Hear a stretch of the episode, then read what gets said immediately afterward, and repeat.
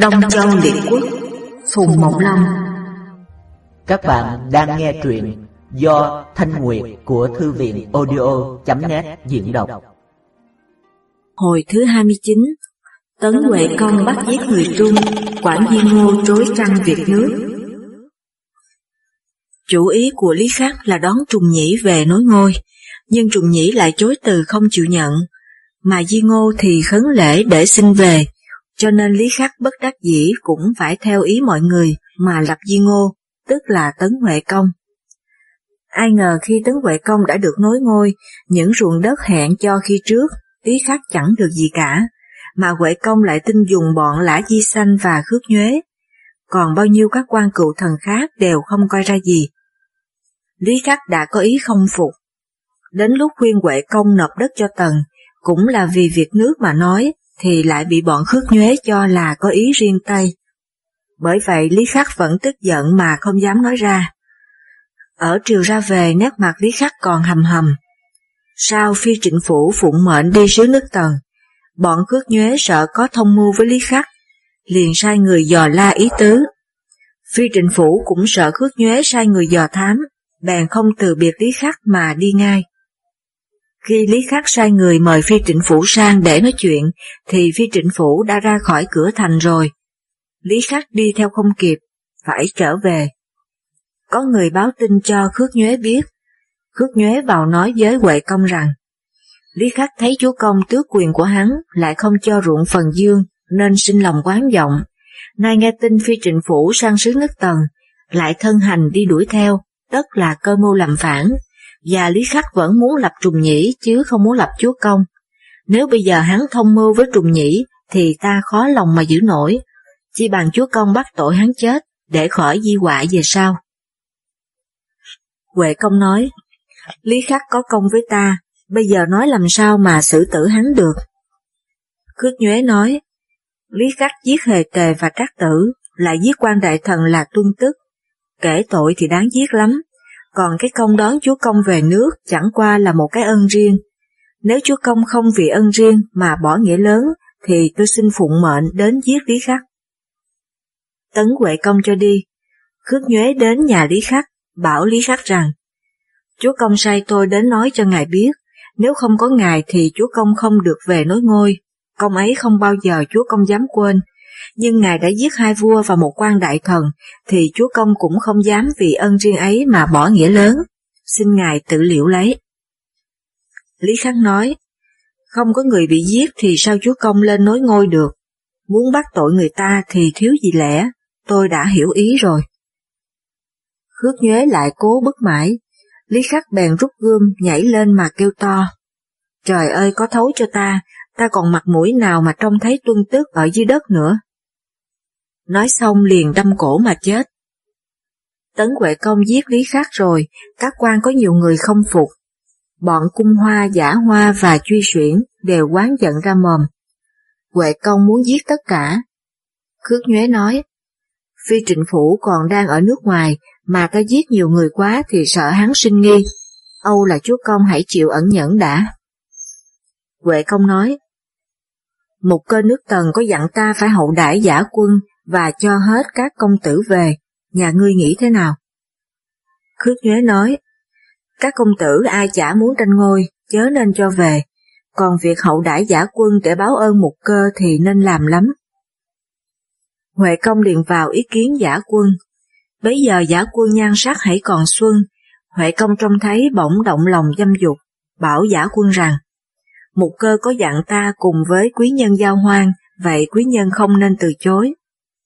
Nói xong liền đứng dậy ôm lấy giả quân. Các cung nhân trông thấy đều buồn cười mà tránh đi cả. Giả quân sợ uy Huệ Công, bất đắc dĩ phải nghe lời. Khi việc đã xong, giả quân ứa hai hàng nước mắt nói với Huệ Công rằng, thiếp trước hầu tiên quân, nay lại thất thân với chúa công. Thân thiếp không đáng kể, nhưng xin chúa công vì thế tử thân sinh ngày xưa mà giải tình oan khuất, để mục cơ được bằng lòng. Tấn Huệ Công nói, Hề Tề và Trác Tử bị giết thì tình oan của thân sinh đã giải được rồi.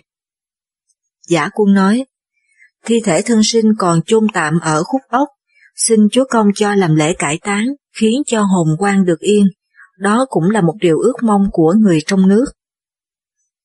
Tấn Huệ Công sai em Khước Nhuế là Khước Khuất sang đất Khúc Ốc để cải táng cho thân sinh, lại sai Hồ Đột đến làm lễ tế ở trước mộ.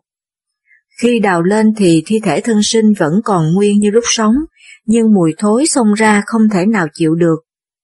Quân sĩ đều bưng mũi buồn nôn, không làm gì được nữa. Khước Quốc bèn thắp hương khấn rằng, Thế tử lúc sống là người trong sạch, sao lúc chết lại làm ra hôi hám như vậy?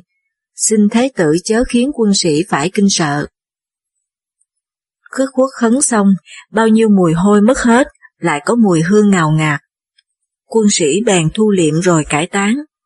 Người đất Khúc Ốc kéo nhau đi đưa tất cả, ai cũng ứa nước mắt thương khóc. Đến ngày thứ ba, Hồ Đột đem lễ vật đến tế. Tế xong sắp sửa ra về, bỗng có một toán quân sĩ kéo đến xe ngựa đông lắm. Hồ Đột không biết là quân ở đâu, vội vàng tránh ra một bên.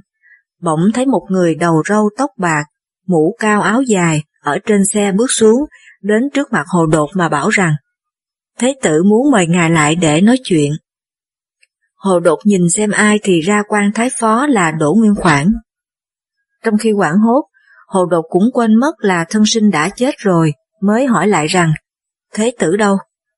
Đỗ Nguyên Khoản bèn trỏ vào xe sau mà bảo rằng, xe Thế tử đó. Hồ Đột bèn đi đến trước xe, thấy Thế tử thân sinh, đội mũ đeo gươm hệt như lúc sống.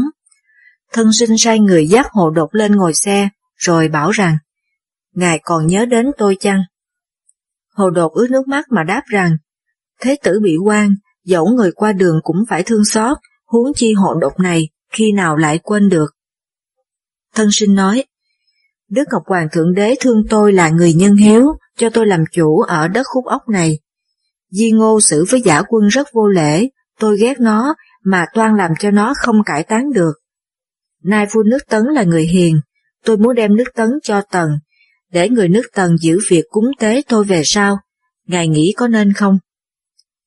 Hồ Đột nói, Thế tử ghét vua nước Tấn bây giờ, nhưng dân nước Tấn có tội gì? Vả tuyên quân ngày xưa có tội gì mà Thế tử lại muốn bỏ người cùng họ, mà đi cầu người khác họ giữ việc cúng tế? Như vậy tôi e rằng sẽ trái mất cái đạo nhân hiếu đó. Thân sinh nói, Ngài nói cũng phải, nhưng tôi đã tâu với Ngọc Hoàng Thượng Đế rồi, để tôi sẽ tâu lại, có thế nào trong bảy ngày nữa tôi sẽ mượn mồm một người thầy đồng mà báo cho Ngài biết. Đỗ Nguyên Khoản đứng ở dưới xe, gọi Hồ Đột mà bảo rằng, Thôi, Ngài nên trở về. Nói xong liền giơ tay dắt Hồ Đột xuống xe, Hồ Đột vấp chân ngã lăn xuống đất, giật mình tỉnh dậy, té ra đang nằm ở nhà quán xá. Liền hỏi người hầu xung quanh rằng, sao ta lại ở đây? Người xung quanh nói, khi tế vừa xong thì ngài ngã xuống, gọi mãi không tỉnh, chúng tôi phải vực lên xe rồi đem ngài về đây.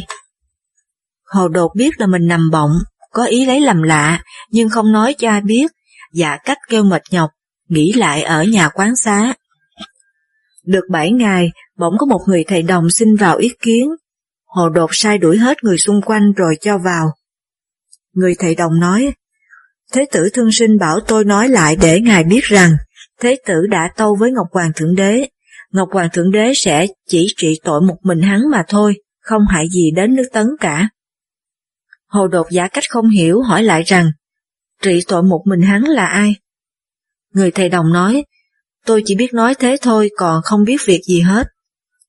Hồ Đột sai đem tiền bạc thưởng cho người thầy đồng, rồi dặn không được nói cho ai biết. Hồ Đột về nước, nói chuyện với con Phi Trịnh Phủ là Phi Báo. Phi Báo nói, Chúa Công làm nhiều điều trái lẽ, tất không an toàn được, có lẽ nước Tấn lại về tay Trùng Nhĩ mà thôi. Phi Trịnh Phủ cùng với quan đại phu nước Tần là Lãnh Chi trở về nước Tấn, mới về đến ngoài cõi đã nghe tin Lý Khắc bị giết. Phi Trịnh Phủ trong lòng nghi hoặc, toan quay sang nước Tần, nhưng lại nghĩ đến con là Phi Báo hiện đang ở nhà. Nếu mình bỏ trốn thì tất con bị hại, bởi vậy còn trù trừ chưa quyết. Bỗng gặp quan đại phu là Cung Hoa, Phi Trịnh Phủ mới hỏi chuyện Lý Khắc. Cung Hoa bèn kể lại đầu đuôi một lượt. Phi Trịnh Phủ hỏi, bây giờ tôi có nên về không? Cung Hoa nói, Những người cùng lòng với Lý Khắc còn nhiều, Cung Hoa này cũng là một người ở trong số đó. Nay chúa công chỉ giết một mình Lý Khắc, còn không bắt liên lụy đến ai cả. Huống chi ngài hiện đang đi sứ nước Tần, tôi thiết tưởng cứ nên làm như người không biết là hơn. Bằng nay sợ mà không về, thì thành ra lại tự thú là người có tội. Phi Trịnh Phủ nghe lời, liền trở về nước Tấn, đưa Lãnh Chi vào ý kiến chúa công. Lãnh Chi dâng các đồ lễ vật, rồi đệ trình từ thư. Huệ Công mở ra xem, trong thư đại lược nói rằng, nước Tần và Tấn hai nước vốn là thân thuộc với nhau, thì đất của nước Tấn cũng như của nước Tần. Các quan đại phu nước Tấn không chịu nộp đất, cũng là trung với nước mình, có đâu tôi lại tham muốn mà bỏ mất cái bụng tốt của các quan đại phu. Nhưng tôi có một việc biên giới, muốn cùng hội nghị với quan đại phu Lã Di Sanh và quan đại phu Khước Nhuế, xin mời sang ngay, kẻo tôi mong đợi. Cuối thư lại có viết một câu, nay xin trả lại tờ ước thư ngày trước. Tấn Huệ Công là người thiển cận, thấy lễ vật của nước Tần rất hậu, và tờ ước thư của mình xin nộp đất ngày trước cũng được trả lại. Trong lòng mừng lắm, toan sai Lã Di Sanh và Khước Nhuế sang tạ ơn nước Tần. Khước Nhuế nói riêng với Lã Di Sanh rằng, nước Tần cho sứ đến không phải vì lòng tốt, của nhiều nói ngọt như vậy tất là có ý muốn lừa ta. Chúng ta sang đến nơi, không khéo Tần sẽ bắt hiếp chúng ta phải nộp đất. Lã Di Sanh nói, tôi cũng cho rằng người nước Tần không có lòng tốt với ta, đến như thế. Đó tất là Phi Trịnh Phủ nghe tin Lý Khắc bị giết, sợ không khỏi tội, mới lập mưu với người nước Tần, muốn cho họ giết chúng ta, để hắn nổi loạn. Khước Nhuế nói, Phi Trịnh Phủ cùng với Lý Khắc nguyên vẫn là cùng cánh. Lý Khắc bị giết, Phi Trịnh Phủ tài nào không sợ. Ngài nói phải đó. Nay trong số các triều thần, thì người vây cánh của Lý Khắc và Phi Trịnh Phủ đến một nửa. Nếu Phi Trịnh Phủ có lòng nào, tất nhiên nhiều người theo với hắn. Chi bằng ta hãy bảo sứ nước Tần về trước, để ta sẽ dò xét xem. Lã Di Sanh khen phải, liền vào nói với Huệ Công, hãy bảo Lãnh Chi về nước Tần trước, rồi sẽ cho Lã Di Sanh và Khước Nhuế sang sau. Lã Di Sanh và Khước Nhuế sai người tâm phúc, ngày đêm trực ở cửa nhà Phi Trịnh Phủ để dò thám. Phi Trịnh Phủ thấy Lã Di Sanh và Khước Nhuế không sang Tần, liền mật cho triệu bọn Kỳ Cử, Cung Hoa, Giả Hoa và Chuyên Xuyển. Đêm hôm ấy, đến nhà để hội họp. Quân thám tử về báo với Khước Nhuế, Khước Nhuế tức khắc cùng Lã Di Sanh thương nghị, sai người gọi Đồ Ngạn Nhi đến, bảo rằng, tai vạ nhà ngươi sắp đến nơi rồi, nhà ngươi có biết không? Đỗ Ngạn Nhi lại giật mình kinh sợ mà hỏi rằng, tôi làm gì nên vạ? Khước Nhuế nói, nhà ngươi ngày trước giúp Lý Khắc giết Hề Tề và Trác Tử, nay Lý Khắc đã bị giết, chúa công lại sắp giết cả nhà ngươi. Chúng ta thấy nhà ngươi có cái công đón lập chúa công, không nỡ để cho nhà ngươi bị giết, vậy nên chúng ta bảo cho mà biết. Đồ Ngạn Di vừa khóc vừa nói, tôi chỉ là một kẻ vũ phu, bị người ta sai khiến, nào có biết thế là nên tội đâu, xin ngài làm ơn cứu cho. Khước Nhuế nói, chúa công giận lắm không thể xin được, nay chỉ có một kế này, mai ra thoát khỏi được chăng? Đồ Ngạn Di liền quỳ xuống hỏi kế. Khước Nhuế vội vàng đỡ dậy và bảo rằng, nay Phi Trịnh Phủ cùng một bè cánh với Lý Khắc, đang cùng các quan đại phu mưu định giết chúa công mà đón Trùng Nhĩ về nối ngôi. Nhà ngươi giả cách sợ tội, đến thông mưu với Phi Trịnh Phủ. Khi đã dò được thực tình rồi, thì ra mà thú. Rồi ta câu với chúa công, lấy ba mươi vạn mẫu ruộng ở đất phụ quỳ ngày trước đã hẹn cho Phi Trịnh Phủ, mà cho nhà ngươi. Lại thăng chức, để đền công cho nhà ngươi, thì nhà ngươi còn lo gì tội nữa. Đồ Ngạn Di mừng nói rằng, nếu vậy thì thật là ngài cải tử hoàng sinh cho tôi đó, tôi xin vâng lời, chỉ hiềm một nỗi tôi nói năng vụng lắm thì biết làm thế nào. Lã Di Sanh nói, để ta dạy cho nhà ngươi. Nói xong liền nghĩ, sẵn câu hỏi và câu trả lời để cho Đồ Ngạn Di học thuộc. Đêm hôm ấy, Đồ Ngạn Di đến gõ cửa Phi Trịnh Phủ, nói có việc bí mật muốn vào bàn. Phi Trịnh Phủ chối từ là đang say rượu nằm ngủ, không ra tiếp kiến. Đỗ Ngạn Di đứng đợi, mãi đến canh khuya cũng không trở về. Phi Trịnh Phủ bèn cho gọi vào. Đồ Ngạn Di vào đến nơi, liền quỳ xuống đất mà kêu rằng, xin ngài cứu cho, kẻo tôi chết mất. Phi Trịnh Phủ giật mình liền hỏi. Đồ Ngạn Di nói, chúa công bảo là tôi giúp Lý Khắc giết Tề Hề và Trác Tử, sắp đem chém tôi, xin ngài cứu cho. Phi Trịnh Phủ nói, nay quyền chính ở tay Lã Di Sanh và Khước Nhuế, sao nhà ngươi không đến mà kêu giới hai người ấy? Đồ Ngạn Di nói, việc này là do mưu của Lã Di Sanh và Khước Nhuế, tôi tiếc rằng không thể ăn thịt được hai người ấy, kêu với họ thì có ích gì. Phi Trịnh Phủ còn chưa tin lời, lại hỏi rằng, thế thì nhà ngươi định thế nào? Đồ Ngạn Di nói, công tử Trùng Nhĩ là người nhân hiếu, trong nước ai cũng muốn tôn lên làm vua, mà vua nước Tần ngày nay đang ghét chúa công ta là người bội ước, cũng muốn lập Trùng Nhĩ. Nếu ngài viết một lá thư, sai tôi đem ra cho Trùng Nhĩ, để Trùng Nhĩ hợp binh nước Tần và nước địch. Còn đại phu ở trong hợp nhau với người của thân sinh ngày xưa mà làm nội ứng. Trước hết hãy chém đầu Lã Di Sanh và Khước Nhuế, rồi đuổi chúa công đi mà lập Trùng Nhĩ, chắc hẳn phải nên việc. Phi Trịnh Phủ nói, nhà ngươi có giữ được một lòng như thế không? Đồ Ngạn Di liền cắt đầu ngón tay chảy máu ra mà thề rằng, nếu tôi sai lời thì xin chết cả họ. Phi Trịnh Phủ tin lời, hẹn đến canh ba đêm hôm sau thì lại hội nghị. Đêm hôm sau, Đồ Ngạn Di lại đến thì đã thấy Kỳ Cử, Cung Hoa, Giả Hoa và Chuyên Xuyển đâu ở đấy rồi. Lại có Thúc Kiên, Lụy Hồ, Đặc Cung và Điền Kỳ, bốn người nữa, đều là môn hạ cũ của thân sinh, cùng với Phi Trịnh Phủ và Đồ Ngạn Di cả thảy mười người, cùng nhau quệt máu ăn thề để giúp Trùng Nhĩ. Phi Trịnh Phủ bày tiệc thết đãi mọi người uống rượu say, rồi đâu về đấy cả. Đồ Ngạn Di bèn về báo cho Khước Nhuế biết. Khước Nhuế nói, nhà ngươi nói thế không có bằng cứ gì cả, làm thế nào lấy được bức thư của Phi Trịnh Phủ thì mới trị tội hắn được. Đêm hôm sau, Đồ Ngạn Di lại đến nhà Phi Trịnh Phủ để nhận tờ thư đem cho Trùng Nhĩ. Phi Trịnh Phủ đã viết sẵn sàng rồi, chín người cùng ký tên cả, chỉ thiếu có một mình Đồ Ngạn Di. Đồ Ngạn Di cũng cầm bút ký tên nốt. Phi Trịnh Phủ niêm phong kỹ càng, rồi giao cho Đồ Ngạn Di, dặn Đồ Ngạn Di phải cẩn thận, chớ tiết lộ ra cho ai biết. Đồ Ngạn Di được bức thư quý cho người được của, đem thẳng đến nhà Khước Nhuế. Khước Nhuế xem xong, liền giấu kín Đồ Ngạn Di ở trong nhà, rồi cùng Lã Di Sanh, đem bức thư sang thuật lại mọi chuyện cho Quốc Cửu là Quát Xã biết, rồi nói rằng, nếu không trừ ngay thì tất sinh biến loạn. Đêm hôm ấy, Quát Xã vào ngay trong cung, ý kiến Huệ Công, kể hết âm mưu của Phi Trịnh Phủ, lại nói với Huệ Công rằng, sáng mai ra triều, chúa công nên đem bức thư này ra làm chứng cớ mà trị tội đi. Ngày hôm sau Huệ Công ra triều, Lã Di Sanh, Khước Nhuế đã sai các võ sĩ phục sẵn ở xung quanh. Huệ Công gọi Phi Trịnh Phủ mà hỏi rằng, ta đã biết nhà ngươi định đuổi ta mà lập Trùng Nhĩ, xin hỏi nhà ngươi là ta có tội gì? Phi Trịnh Phủ vừa toan biện bạch, thì Khước Nhuế chống gươm quát to lên rằng, nhà ngươi sai Đồ Ngạn Di đem thư đưa cho Trùng Nhĩ, mai nhờ hồng phúc chúa công mà ta đón bắt được Đồ Ngạn Di.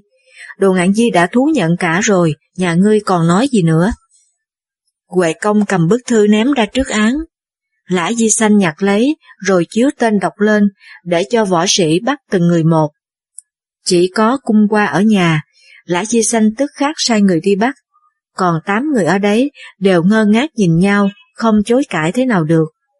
Huệ Công truyền đem ra chém. Trong bọn ấy có Giả Hoa kêu rầm lên rằng, năm xưa tôi phụng mệnh tiên quân đi đánh chúa công, có cái ơn tha cho chúa công đi trốn, xin chúa công nghĩ lại. Lã Di Sanh nói, ngày trước nhà ngươi làm tôi tiên quân mà tư tình với chúa công, ngày nay nhà ngươi làm tôi chúa công lại tư tình với Trùng Nhĩ, thế là một đứa tiểu nhân phản phúc, càng nên giết lắm. Giả Hoa không nói thế nào được nữa, tám người đều chết chém cả. Cung Hoa ở nhà, nghe tin bọn Phi Trịnh Phủ bị giết, toan tức khắc vào triều để xin nhận tội. Em là cung tứ can rằng, vào thì tất chết, chẳng thà trốn đi còn hơn. Cung Hoa nói, ngày trước ta bảo Phi Trịnh Phủ cứ về, để đến nỗi Phi Trịnh Phủ chết, nay ta sống lấy một mình thì sao gọi là trượng phu được. Ta không phải là không muốn sống, nhưng ta không nỡ phụ lòng Phi Trịnh Phủ. Nói xong, không đợi cho người đến bắt, Tức Khắc vào thẳng ngay trong triều để xin chịu tội. Tấn Huệ Công cũng sai đem chém. Phi Báo nghe tin cha là Phi Trịnh Phủ bị giết, Tức Khắc trốn sang nước Tần. Huệ Công muốn giết cả họ những người trong bọn Lý Khắc và Phi Trịnh Phủ. Khước Nhuế nói, trị tội người ta không bắt đến vợ con, đó là phép đời xưa. Nay bọn phản nghịch đã bị giết, thế cũng đủ làm gương cho kẻ khác rồi, cần gì phải giết lắm làm cho người ta kinh hãi. Huệ Công mới tha cho các họ, rồi thăng Đỗ Ngạn Di làm trung đại phu, thưởng cho mười vạn mẫu ruộng ở đất Phụ Quỳ. Phi Báo đến nước Tần, vào ý kiến Tần Mục Công, phục xuống đất mà khóc. Tần Mục Công hỏi, Phi Báo đem chuyện với Mục Công, nên đem quân sang đánh Tần. Mục Công hỏi các quan để thương nghị. Kiến Thúc nói, vì lời nói của Phi Báo mà sang đánh Tấn là giúp bề tôi mà đánh vua, sao cho phải nghĩa. Bách Lý Hề nói, nếu dân không phục thì tất sinh biến, chúa công nên đợi cho Tấn sinh biến rồi sẽ sang đánh.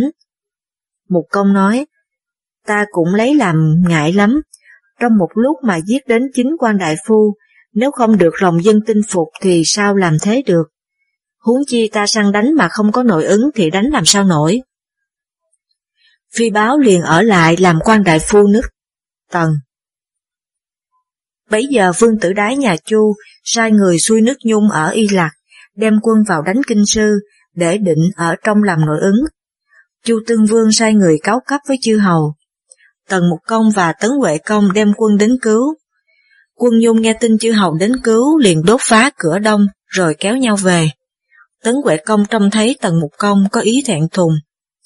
Tấn Huệ Công lại tiếp được từ mật thư của Mục Cơ, kể tội mình vô lễ với Giả Quân và không cho các công tử về nước.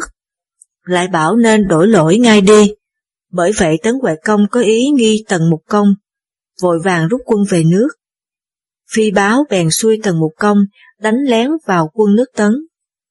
Tần Mục Công nói, nay nước Tấn vì việc cứu nhà Chu mà đến đây, ta dẫu có thù riêng cũng không nên đánh vội. Nói xong liền rút quân về. Tề Hoàn Công cũng sai Quản Di Ngô đem quân cứu nhà Chu. Nghe tin quân Nhung đã rút về rồi, bèn sai người sang trách vua nước Nhung. Vua Nhung sợ quy thế Tề, sai người sang xin lỗi rằng, chúng tôi có dám xâm phạm Kinh Sư đâu, chỉ vì Vương Tử Đái xui chúng tôi làm vậy. Chu Tượng Vương mới đuổi Vương Tử Đái, Vương Tử Đái chạy sang nước Tề. Mùa đông năm ấy, Quản Di Ngô đau nặng, Tề Hoàn Công đến hỏi thăm, trông thấy Quản Di Ngô gầy lắm, mới cầm tay mà bảo rằng, trọng phụ đau nặng lắm, bất hạnh mà có thế nào thì tôi biết giao quyền chính cho ai được. Bấy giờ Ninh Thích và Tân Tu Vô cũng đều mất cả rồi. Quản Di Ngô thở dài mà than rằng, tiếc thay cho Ninh Thích. Tề Hoàn Công nói, trừ Ninh Thích ra không còn ai nữa hay sao, ta muốn giao quyền chính cho Bảo Thúc Nha, trọng phụ nghĩ thế nào? Quản Di Ngô nói, Bảo Thúc Nha là người quân tử nhưng không có tài chính trị, hay phân biệt thiện ác quá, yêu điều thiện thì phải, chứ ghét điều ác quá thì không được. Bảo Thúc Nha thấy ai có điều ác gì thì suốt đời không quên, đó cũng là một điều dở. Hoàng Công nói, Thấp Bằng thế nào? Quản Di Ngô nói, Thấp Bằng là người không lấy điều hỏi kẻ dưới làm xấu hổ, lúc nào cũng lo nghĩ đến việc nước, có thể dùng được. Nói xong lại thở dài mà than rằng, trời sinh Thấp Bằng khác nào như cái lưỡi của tôi, nay tôi đã chết thì cái lưỡi cũng không sống được, tôi e rằng chúa công dùng Thấp Bằng cũng chẳng được bao lâu. Hoàng Công nói, thế thì Dịch Nha thế nào? Quản Di Ngô nói, chúa công không hỏi tôi cũng sắp nói đến, Dịch Nha, Thủ Điêu và Khai Phương, ba người ấy quyết không nên gần. Hoàng Công nói, Dịch Nha làm thịt con cho ta ăn, thế là yêu ta hơn yêu con, còn nghi ngờ gì nữa. Quản Duy Ngô nói, tình người ta không gì yêu hơn con, con mình mà nở như thế thì còn nghĩ gì đến vua. Hoàng Công nói, Thủ Điêu tự quạng mình đi để xin vào hầu ta, thế là yêu ta hơn yêu thân mình, còn nghi gì nữa. Quản Duy Ngô nói, người ta không gì yêu hơn thân, thân mình mà còn như thế thì còn nghĩ gì đến vua. Hoàng Công nói, Khai Phương là công tử nước Vệ, bỏ ngôi thế tử mà theo ta, khi cha mẹ chết cũng chẳng tiếc về, thế là yêu ta hơn yêu mẹ cha, còn nghi ngờ gì nữa. Quản Di Ngô nói, tình người ta không gì thân hơn cha mẹ, cha mẹ mình mà nở như thế thì còn nghĩ gì đến vua, vả lại được phong làm thế tử ai mà chẳng muốn. Nay Khai Phương bỏ ngôi thế tử mà theo chúa công, thì tất còn muốn được hơn ngôi thế tử nữa. Chúa công chớ nên gần, gần thì tất có ngày sinh loạn. Hoàng Công nói, ba người ấy theo hầu ta đã lâu lắm, sao ta không thấy trọng phụ nói đến bao giờ? Quản Diêu Ngô nói, tôi không nói ra là muốn chiều ý chúa công. Ví như nước tràn bờ, có tôi đứng ra làm bờ đê, thì nước không tràn được. Nay bờ đê đã bỏ đi rồi, thì khó lòng mà ngăn cho nước khỏi tràn. Xin chúa công chớ nên gần bọn ấy. Tề Hoàn Công nín lặng, rồi cáo từ, lui về.